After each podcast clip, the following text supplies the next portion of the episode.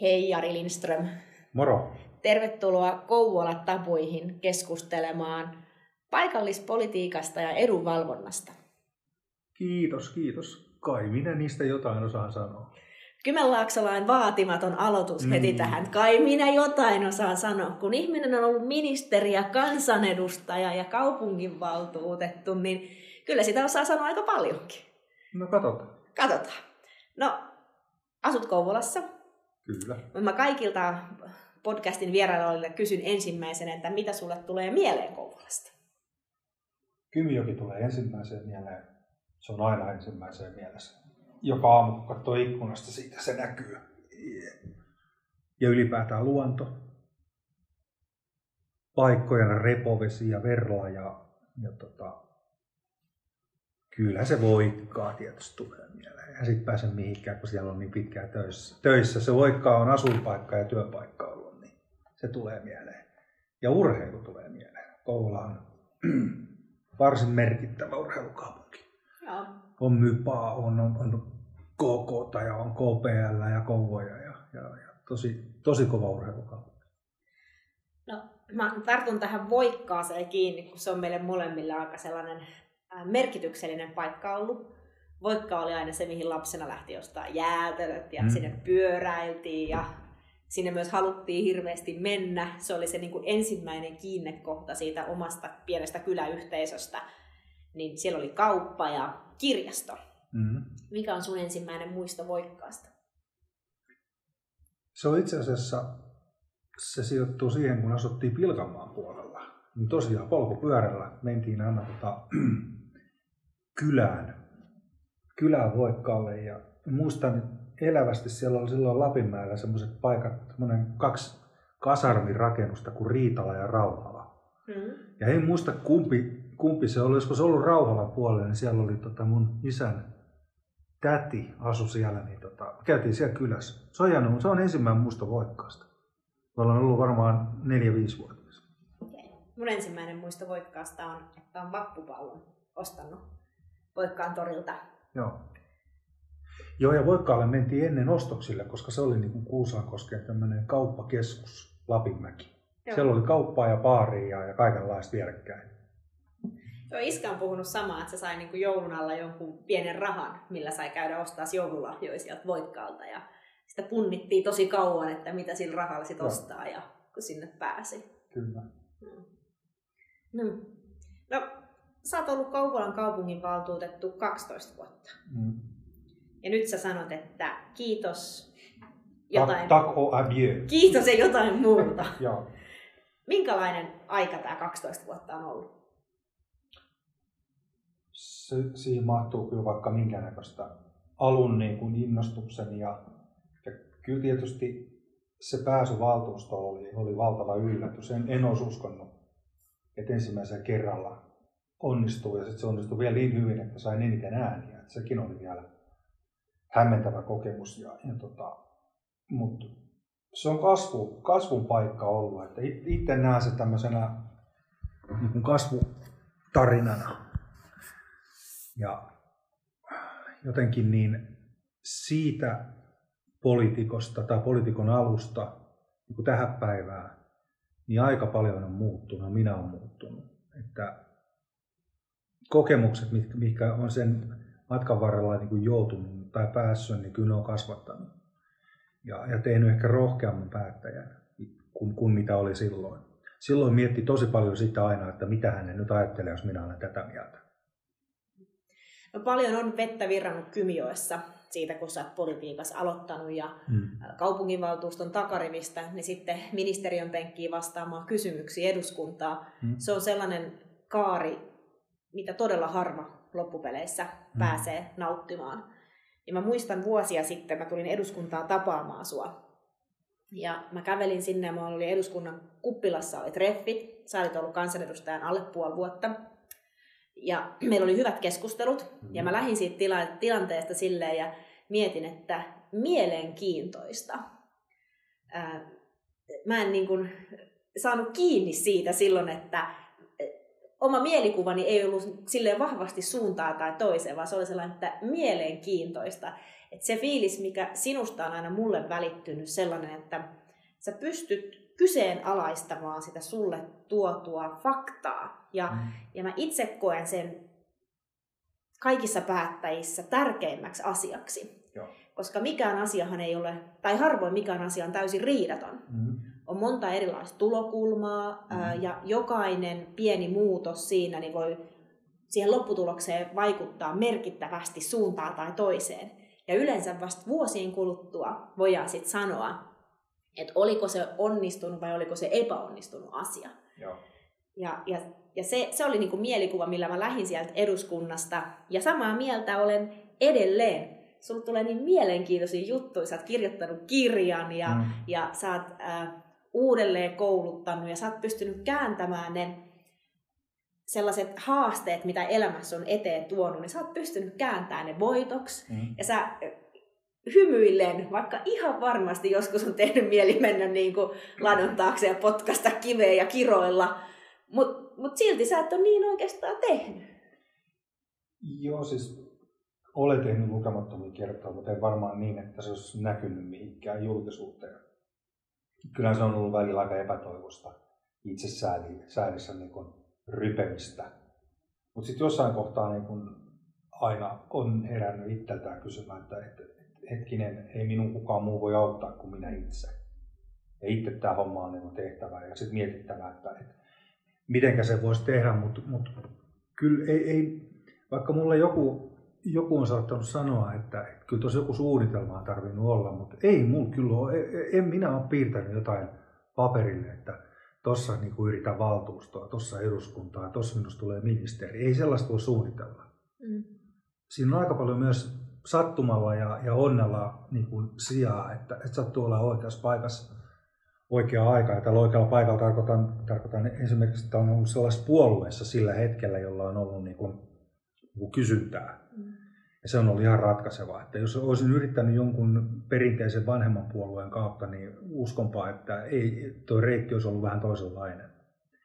Mutta sen aikaisten perussuomalaisten kautta niin tämä onnistui. Ja se oli kyllä, kun ajatellaan, että 2008 vaaleista niin ei mennyt kuin 3 vuotta, niin oli jo eduskunnassa. Mm. Se vauhti oli ihan järkyttävä ja siitä sitten seuraavien eduskuntavaaleihin ja ministeriksi. Mm.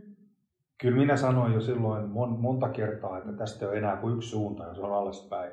Ja se oli taivahan tosi. No, pohditaan vähän sitä edunvalvontaa, mihin nyt otit kiinni. Edunvalvonnan polkua. Joo. Itse toimin keskustapuolueessa kun jos mä haluan nyt vaikka saada keskustassa jonkun ajatuksen täältä Kouvolasta läpi. Mm-hmm. Otetaan esimerkkinä vaikka tämä liikenteenohjauskeskus. Joo. Jos mulla olisi toiveena, että se liikenteenohjaus, tällainen keskus, että se koettaisi niin tärkeäksi, että niitä olisi alueellisesti eri puolilla Suomea, niin silloinhan sen kannattaisi kirjoittaa esimerkiksi hallitusohjelmaan. Mm-hmm. Että turvattaisiin tällainen infra, joo, tällainen huoltovarmuudelle keskeinen infra, niin se turvattaisiin. Joo. No sitten mulla olisi monta tapaa edetä tämän kautta, mutta yksi sellainen aika varma tapa, läpinäkyvä tapa, mistä saa kiinni, on se, että mä tekisin mun omassa paikallisyhdistyksessä puoluekokousaloitteen, missä se käsiteltäisiin, ja puoluekokousaloite niin käsittelisi siitä, että huoltovarmuuden kannalta keskeiset infrakohteet, niin niitä pitää olla pitkin maata hajasijoitettuna. Joo. Sitten puoluekokous käsittelisi sen mun aloitteen. Jos se menisi eteenpäin, niin sitten se menisi puolueohjelmaa. Ja sitten puolueohjelmasta sen olisi mahdollista sitten kenties nostaa keskustan vaaliohjelmaa. Mm-hmm. Ja sieltä sitten vaikkapa, jos on sellainen tilanne, että olisi hallitusneuvotteluissa, niin hallitusneuvotteluihin ja sitä kautta hallitusohjelmaa. Eli yritän maalata tässä kuvaa siitä, että poliittisesti ne aloitteet ja ideat, mitä tulee, niin ne käy aika sellaisen läpinäkyvän prosessin läpi, missä kuka tahansa voi osallistua siihen ja vaikuttaa siihen, mitä asioita sitten ihan niin koko valtakunnan tasolla päätetään ja tehdään. Tokihan tämä on niin kuin vuosien työ ja jumppa, tämä ei onnistu hetkessä, siinä on monta porrasta. Mutta tämähän ei ole nykyisin enää niin hirveän kiinnostava tapa hoitaa asioita, vaan on tullut hyviä myös vaihtoehtoisia tapoja, kuten kansalaisaloitteet ja nämä. Mutta jos me mennään tällaisesta edunvalvonnasta siihen edunvalvontaan, vaikka mitä sinun kohtaa harrastettiin, kun sä olit ministeri, niin miten vaikka kaupungit lähesty ministeriä? Jos menee vähän vielä taaksepäin, siihen hetkeen kun oli kansanedustaja ja oppositiopuolueen kansanedustaja, niin kyllä se edunvalvonta kaupungin näkökantilta katsottuna oli puhdas nolla. En muista ensimmäistäkään yhteydenottoa liittyen johonkin tämmöiseen niin kuin edunvalvonnalliseen asiaan. No sitten ministerinä, niin edelleen siinä on niin kuin paljon toivomisen varaa. Mä sanon monta kertaa, että olen käytettävissä ja saa niin kuin lähestyä. Ja oikeastaan niin Kouvolasta niin se ei niinkään tullut suoraan kaupungin taholta, vaan se tuli kaupungin luottamushenkilöiden taholta. Ne yhteydenotot, ja aina oli 2 henkilöä, jotka otti yhteyttä. Ja ne henkilöt oli Jenna Hasu ja Harri Helminen. Ja aina kun otti yhteyttä, niin aina saatiin niin kuin asioita menee eteenpäin ja saatiin tapaamisia muiden ministereiden kanssa Kouvolalle tärkeissä asioissa. Mutta kyllä se niin kuin harmitti semmoinen, että ilmeisesti Kouvolalla on ollut niin kuin varaa siihen, että seuraava ministeri varmaan tulee sitten seuraavan 40 vuoden aikana tähän kaupunkiin. Eihän se niin mene, että ministeri rupeaa tässä niin kuin keksimään niitä edunvalvonnallisia asioita. Mulle ne Kouvolan asiat, kärkihankkeet, oli niitä, joita valtuusto oli päättänyt. Ja niitä kaikkia koitin edistää parhaan kykyni mukaan. Ja niihin asioihin, niin kun oli toi bioetanolitehdas tuonne Myllykoskelle, ja sitten oli Kymiring yhtenä tämmöisenä hankkeena, ja kyllä Kimolan kanava kanssa. Mutta ominaista tälle alueelle on se, että täällä pitäisi pystyä päättämään sillä lailla näitä asioita, että sitten kun on päätetty, niin sitten yhdessä ajetaan niitä. Täällä tuntuu olevan vähän semmoinen niin kuin yleisempi sääntö kuin poikkeus, että itse aletaan kyseenalaistaa niitä itse päätettyjä asioita. Että kun linjataan jotakin, niin ensimmäisenä itse aletaan epäilemään omia päätöksiä. Ja pelätään, varsinkin kun tulee niin sanotusti tämän pienen äänekkään vähemmistön kritiikki tehtyjä päätöksiä kohtaan. Jos joku ei näy valtuustossa näissä äänestyksissä häviölle, niin kyllä pitää semmoista mekkalaa, että saa sitten osan porukkaa puolelleen näissä asioissa. Ja kohta meillä ei ole ensimmäistäkään kärkihanketta. Meillä on aina väärät kärkihankkeet. No nyt keskustelu Itäradasta jakaa mielipiteitä. RRT. Nämä on kaikki niin kuin valtuustossa. RRT on valtuustossa päätetty asia. Ja itse olen niin kuin tässä matkan varrella tottunut siihen, että jos häviän äänestyksen, niin sitten se on hävitty, eikä siihen jää rypemään. Mutta Kouvolassa tuntuu olevan niinku tämmöinen oikein niinku ammattitauti se, että vastustetaan sitten niinku kaikin mahdollisin keinoin ja puhutaan se asia sillä lailla, että se on pelkästään huono, jos tehdään tällä tavalla, kun on päätetty. Ja tässä olisi kyllä kasvun paikka. Ja toivon, että seuraavaan valtuustoon tai jo valtuustoihin tulisi sellaisia ihmisiä, jotka uskaltaa viedä semmoisiakin asioita eteenpäin, jotka vähän jakaa mielipiteitä, mutta että jos on päätetty, että tota kohti meillä on visio, tollainen Kouvola on 20 vuoden päästä, niin eihän me ikinä päästä niihin visioihin, niihin maaleihin, jos me itse taklataan omia niin kuin päätöksiä. Joo, tämä on mullekin ollut päättäjänä tosi hankala, niin kuin sellainen jatkuva soutaa ja huopaa keskustelu. Että me ei olla itsemme kanssa samaa mieltä kokouksesta toiseen. Ja se niin kuin hyvätkin asiat sit jää näitten alle. Ja kun hyviä asioita on aina kumminkin paljon enemmän. Paljon enemmän. Ja otit esimerkiksi tämän RRT-terminaalin. Joo. Tämä on asia, me ei voida niin kuin tänään ja tässä ja nyt sanoa, että mikä on niin kuin sen lopullinen tie ja totuus. Mistä asiasta voi näin sanoa, että sen voi niinku kääntää myös näin, on se elämässä mikä tahansa asia tai mikä tahansa päätös, niin hyväkin päätös, niin se ei välttämättä sitten pitkällä tähtäimellä osukkaan hyväksi. Ja itse kumminkin tahdon niinku mieltää vaikka tämän RRT-kokonaisuuden, että samaan aikaan kun on siirretty energiatehokkuudessa, vaikka tässä kuljetuksessa, että kuljetetaan enemmän raiteilla. Niin kyllä tässä pitäisi nähdä mahdollisuuksia myös sitä kautta. No sitten toinen puoli on sitten se, että kuinka monta tonttia minäkin päivänä on sitten myyty. Niin mun mielestä on ollut viisasta maapolitiikkaa se, että niitä vuokrataan. Joo. Ja pidetään niin kuin se omaisuus ja omistus tässä omissa käsissä. Joo. Ja se, missä mä tahtoisin panostaa Kouvolassa enemmän, on tämän omistajuuden hallintaan. Että valtuutetut kouluttautuu ja virkamiehet kouluttautuu. Ja meillä on selvä niin kuin hierarkia siihen, että kuka tässä kaupungissa esimerkiksi vastaa tästä omistajuudesta. Nythän se jakaantuu monelle hallinnonalalle, mutta tässä edunvalvontakysymyksessä niin se olisi monta kertaa helpompaa, että siinä olisi ehkä enemmän omistajuutta.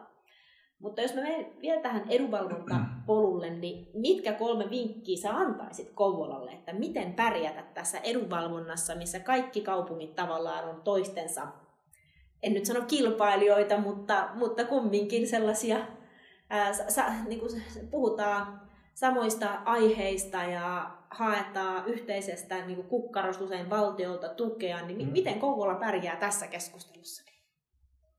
Eihän Kouvola ole sen kummempi kaupunki kuin mikään muukaan kaupunki Suomessa. Oikeastaan kun aina verrataan tuohon Seinäjokeen, mikä on kaikissa kyselyissä aina kärjessä. Ja muistan, kun seinäjokelaiset tuli ministeri aikana tapaamaan minua. Ja moni muukin kaupunki tuli tapaamaan. Ja niillä oli aina joku tämmöinen loppauksen aihe. Ja kun niitä lukuja sitten katsoi sen tapaamisen jälkeen, niin ei ne ollut sen kummempia kuin Kouvolallakaan. Mutta ne ei niinku surkutellut, vaan niillä oli semmoinen tietty terve ylpeys siitä omasta kotiseudustaan ja tekemisestään. Ja ne oli päättänyt, että tämmöistä ja tämmöistä asiaa me halutaan edistää. Kouvolalta vähän puuttuu tämmöinen. Meillä on kyllä strategioita, ei se siitä kiinni. Mutta meidän pitää uskoa niihin kanssa. Niin palaan edelleen siihen, mitä tuossa äsken sanoin, että kun tehdään päätös ja linjaus, niin sitten se kannattaa niinku pitää siinä, pysyä siinä, eikä huojua, ja eikä itse epäillä niitä. Ja sitten kun kerran on päätetty, niin sit pitää olla suunnitelma, että miten me lähdetään viemään tätä eteenpäin. Jos Kimolan kanavaa ajatellaan, niin se on yli 20 vuoden hanke, joka sitten loppupeleissä vasta meni eteenpäin Sipilän hallituskaudella. Silloin sattui otollinen, niin se osui siihen kohtaan ja se erottui kaikista muista niin hankkeista sillä, että se oli ainoa tämmöinen sisävesihanke. No, meillä tietysti on äänekäs vähemmistö, joka on sitä mieltä, että se on tämmöistä huviveneilyä varten täysin turha. Minä olen aivan eri mieltä. Siinä on paljon potentiaalia, jos me osataan se asia nähdä oikein. Että tämä pitkäjänteisyys. Että nämä asiat ei tapahdu niin kuin kuukaudessa eikä vuodessa, vaan pitää niin kuin nähdä pidemmälle. Et kun tehdään strategiassa, voi olla 10 vuotta, minusta Kouvolaa kannattaisi olla 30 vuoden tähtäin. Et mitä me ollaan 30 vuoden päästä? Meillä on edelleen niin kuin vahva metsäteollisuus, mutta onko meillä niin kuin munat yhdessä korissa? Pitääkö uskaltaa miettiä, että mitä muuta me voitaisiin olla? Ja jos ja kun tullaan siihen johtopäätökseen, että me ei niin kuin pärjätä pelkästään jollakin yhdellä tai 2 asialla, että meillä on potentiaalia paljon muuhunkin, niin sitten ruvetaan tekemään niitä asioita. Linjataan se visio ja sitten tehdään suunnitelma, miten näitä asioita viedään eteenpäin. Ja se tarkoittaa käytännössä sitä, että sitten kun niitä on päätöksenteon paikka, että kun viittasit tuohon noin, että yksi tapa viedä asioita eteenpäin on puolueiden kautta ja puolueiden sitten aloitteina, niin ihan yhtä hyvin kaupungit, maakunnat tekee aloitteita ja ne on aktiivisia, toiset enemmän, toiset vähemmän. Ne on aktiivisia silloin, kun on sen paikka. Kun hallitusneuvottelut alkaa ja jo ennen sitä puolueiden tiivis yhteys niihin ihmisiin, jotka siltä alueelta on niissä puolueissa merkittävissä asemissa, jatkuva yhteys, jatkuva kontaktointi. Ja niin, että ne päättäjät, jotka sitten tältä alueelta valitaan esimerkiksi eduskuntaan, niin niiden ei tarvitse kysyä kaupungilta, että mitkähän ne meidän mahtaisi olla niin kuin meille tärkeitä asioita. Niiden pitää osata se ulkoa, vettä valaen sillä lailla, että kaupunki antaa niitä syötteitä näille meidän edustajille koko ajan ja päivittää niitä. Se on niin kuin, voisi sanoa, että kuukausittain pitää kertoa, että tämä on edelleen meille tärkeää. Muistakaa ajaa tätä. Ja tässä meillä on niin kuin iso tekemisen paikka.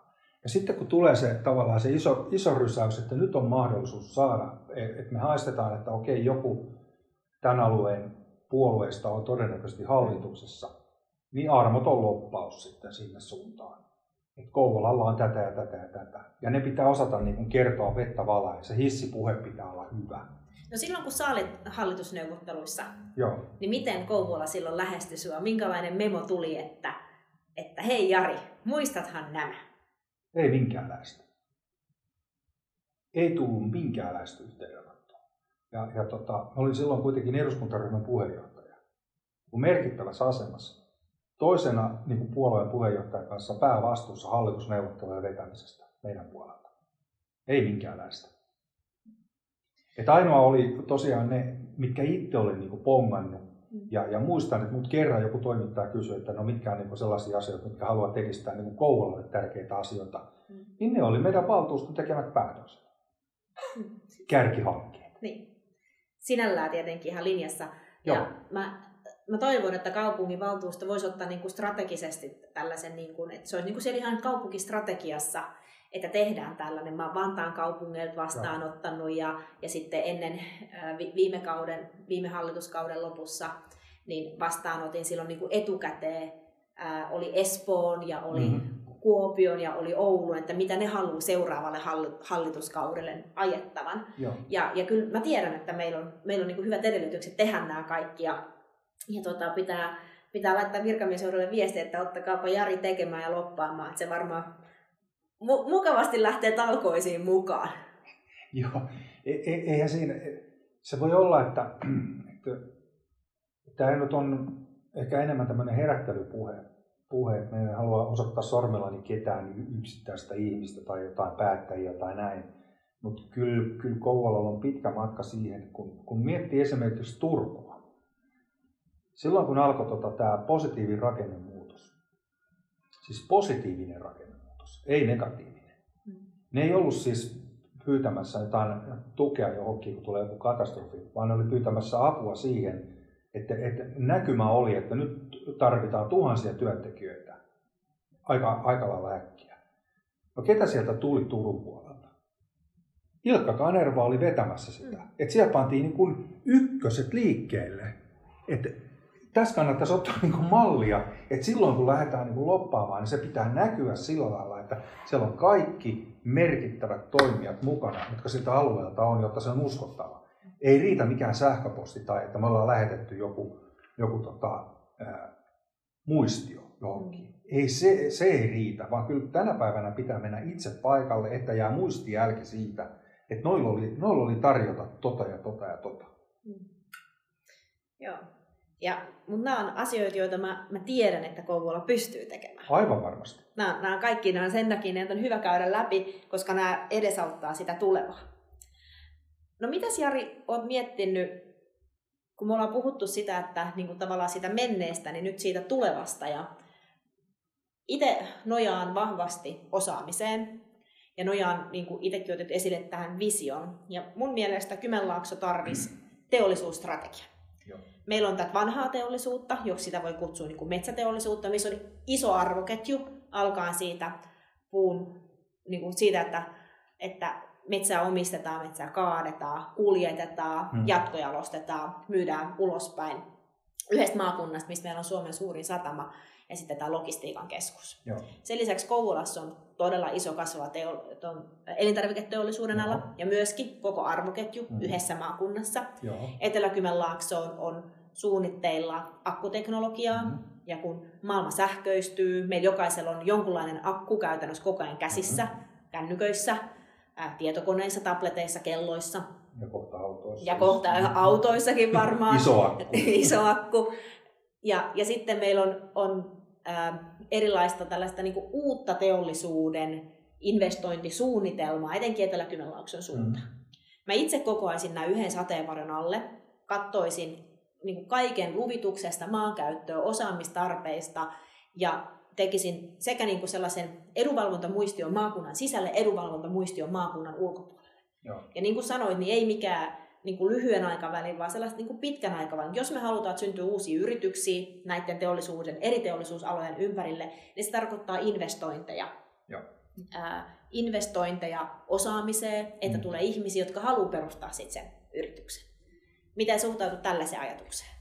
Siis toi on just sitä, mitä tuossa oikeastaan peräänkuulutinkin. Se oikeasti tämän haaste tuommoisessa tulee siitä tästä kaksinapaisuudesta, josta pitäisi päästä pois. Et kun tämä maakunta on Suomen pienimpiä maakuntia Etelä-Savon kanssa, nämä molemmat, niin kuin Etelä-Savon ja Kymenlaakso, näivettyviä, raskaasti muuttotappiollisia maakuntia, niin eihän me ei päästä eteenpäin ennen kuin me itse niin tajutaan, että meidän pitää ruveta tekemään tälle asialle jotakin.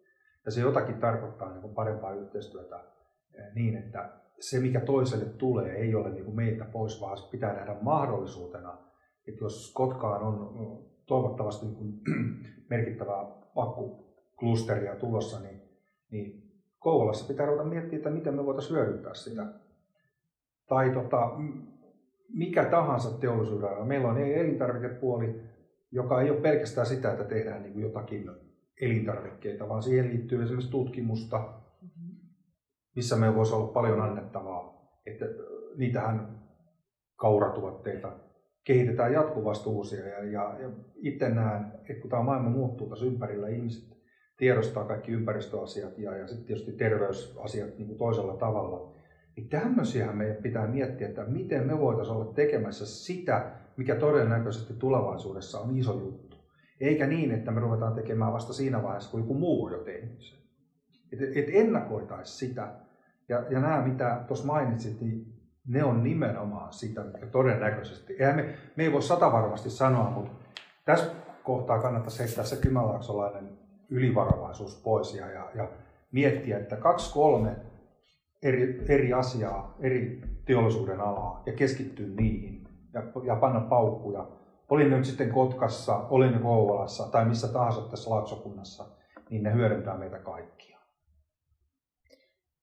Olen samaa mieltä ja sitten mä haluan myös entistä enemmän, että me saadaan tänne sellaisia yhteisiä onnistumisen tunteita. Se mehengen kasvattamista. Se ei tule, että niin kuin sanotaan, että nyt, jes, kaikki näin. Mutta se tulee sitä kautta, kun niitä tulee niitä välillisiä onnistumisia, niin sitten se yhteinen niin kuin kantaa ja se kantaa eteenpäin. Se mielenmaisema, miten niin kuin itse näen koko Kymenlaakso ja sitten tietenkin Kouvolan, niin se on itselle, se on hyvin aurinkoinen ja se on positiivinen ja se on elämä. Ja sen eteen niin kuin, myös tässä politiikassa haluan olla mukana, että se olisi helppo julistaa, että kaikki on menty. Mitään ei voi tehdä. Turhaa edes yrittää. Se on niin kuin kaikista helpoin tie. Paljon hankalempaa on sit etsiä niitä ratkaisuja. Ei siitä kuitenkaan mitään tule. Ei siitä kumminkaan mitään tule. No, vähän puhutaan vähän kevyistä aiheista. Mitäs meinasit nyt sitten tehdä? Mitäs? Tietysti pääasiassa töitä. Joo, se on hyvä. Itse asiassa tykkään siitä, mitä teen tällä hetkellä. Tosin olen koeajalla, että voi olla, että huhtikuun jälkeen niin ne sanoo, että ei tarvitse jatkaa, mutta katsotaan nyt, miten äijän käy. Ihan mielenkiintoista olla noissa niin ytimessä kuin nyt ikinä voi olla noiden työllisyyden kuntakokeilujen kanssa. Ja se on oikeastaan semmoinen asia, missä koen, että en ole niinku vieraalla maalla. Tykkään. Mutta sitten totta kai on vapaa-aikaa. No, minähän olen urheiluhullu. Minä olen penkkiurheilija ja toivottavasti saataisiin tämä koronatakoittua pois pääsisi salille taas. Että tällä aikaa kuihtuu. Ei ole enää kuin lihaksen paikat jäljellä. Toivottavasti sitä pääsisi tekemään ja koirien kanssa ulkoilemaan. Ja ootan kyllä sitä, että no lumet sulaa pääsee mökille. Minä en ole ollut aikaisemmin mikään mökki-ihminen, mutta minusta on tullut semmoinen. Sinusta on tullut. Se on ihan hyvä. Se on ihan hyvä tässä yli 7000 vapaan asukkaan kaupungissa. Kyllä. Niin, tämä on hieno paikka viettää vapaa-aikaa ja koko aikaa ja kaikkea aikaa mun mielestä. Kyllä. Ja kyllä yksi rakkaimmista harrastuksista on lukeminen. Joo. Luen paljon. No siitä mä olisin kysynytkin, että mitä luet parhaillasi? Mulla on nyt menossa Jo Nesbøn Poliiksi. Okei. Okay. Tykkään sen Nesbøn. Mulla on yleensä semmoinen, että kun aloitan lukea jonkun kirjailijan kirjoja, niin luen sitten sen koko tuotannon, mikä silloin. Ja nyt on Nesbø-vaihe menossa. Joo. Harry Hole seikkailee siellä. Harry Reikä. Ja ne on aika vetäviä, ne on hyvin kirjoitettuja. Ja olen aikaisemminkin sanonut, että tykkään ruotsalaisista tai pohjoismaisista tekkareista. Niissä on jotain semmoista ne on aika karuja ja kuitenkin niin aika moni, mihin on tutustunut, niin tosi vetäviä, hyvin kirjoitettuja, sellaisia, mitä ei malta laskea käsistään. Sitten jotain elämäkertoja kanssa tulee luettua, että mun taitaa olla edelleen odottamassa toi Hotakaisen kirjoittama Kimi Räikkönen hyllyssä. Kannattaa kyllä lukea se, se on aika hyvä. Joo. Se on hyvä kirja ja itse just tässä koitan muistella, siis ostin uuden kirjan ja olen lukenut siitä 41. sivua ja se on ihan tajuttoman hyvä kirja, mutta en muista millään sen nimeä. Siis ensimmäiset sivut on ollut tosi, tosi mielenkiintoisia tuolta. Lähdin veljen luo, kans ruotsalaisen kirjoittajan kirja. Okay. Ai, uutuuskirjailija. Okay. Joo, tosi hyvä, suosittelen kyllä. 40 sivua ja luin sen tälleen hujauksessa. Ja voin myöntää sen, että olin tässä niin sen verran, että mä voin ostaa itselleni kerran kuukaudessa kirjan. Se on niin itselleni antama lupaus. Joo. En osta joka kuukausi, mutta se niin myös hillitsee sitä, koska tykkään kirjoista tosi paljon. Niin se hillitsee sitä. Että... No meillä on semmoinen ongelma, että mulla on iso kirjahylly ja alkaa olla niin täysin, että vaimo on sanonut, että se on toisesta päästä ruvettava karsimaan tänne jos sitä yhtään kirjaa, niin en tiedä mitä kirjoja viittisi heittää pois. Siis hyvä kirjahan on semmoinen, mihinkä voi palata vaikka vuosien päästä uudestaan. Ja yksi semmoinen kirja, mitä hän on nyt vuosia lukenut, mutta olen lukenut varmaan toistakymmentä kertaa, niin on täällä Pohjantähden alla. Ja aina sen luen uudestaan ja aina sitten löytää jotain uutta. Se on viisas kirja. Se on hyvä kirja. Joo. No sitten ihan vika kysymys. Hifki vai KK? Tämähän on tosi helppoa. Yli 40 vuotta IFK:ta kannattaneena, niin mun on pakko sanoa IFK. Mutta itse asiassa mä olen alkanut tykkää KK:sta sen takia, että se pelaa tosi hyvää jääkiekkoa tänä päivänä. Että jos ei IFK, niin sitten KK. Se on hyvä. KK on kakkosena täällä. Kiitos paljon Jari ja oikein hauskaa kevään jatkoa. Kiitti.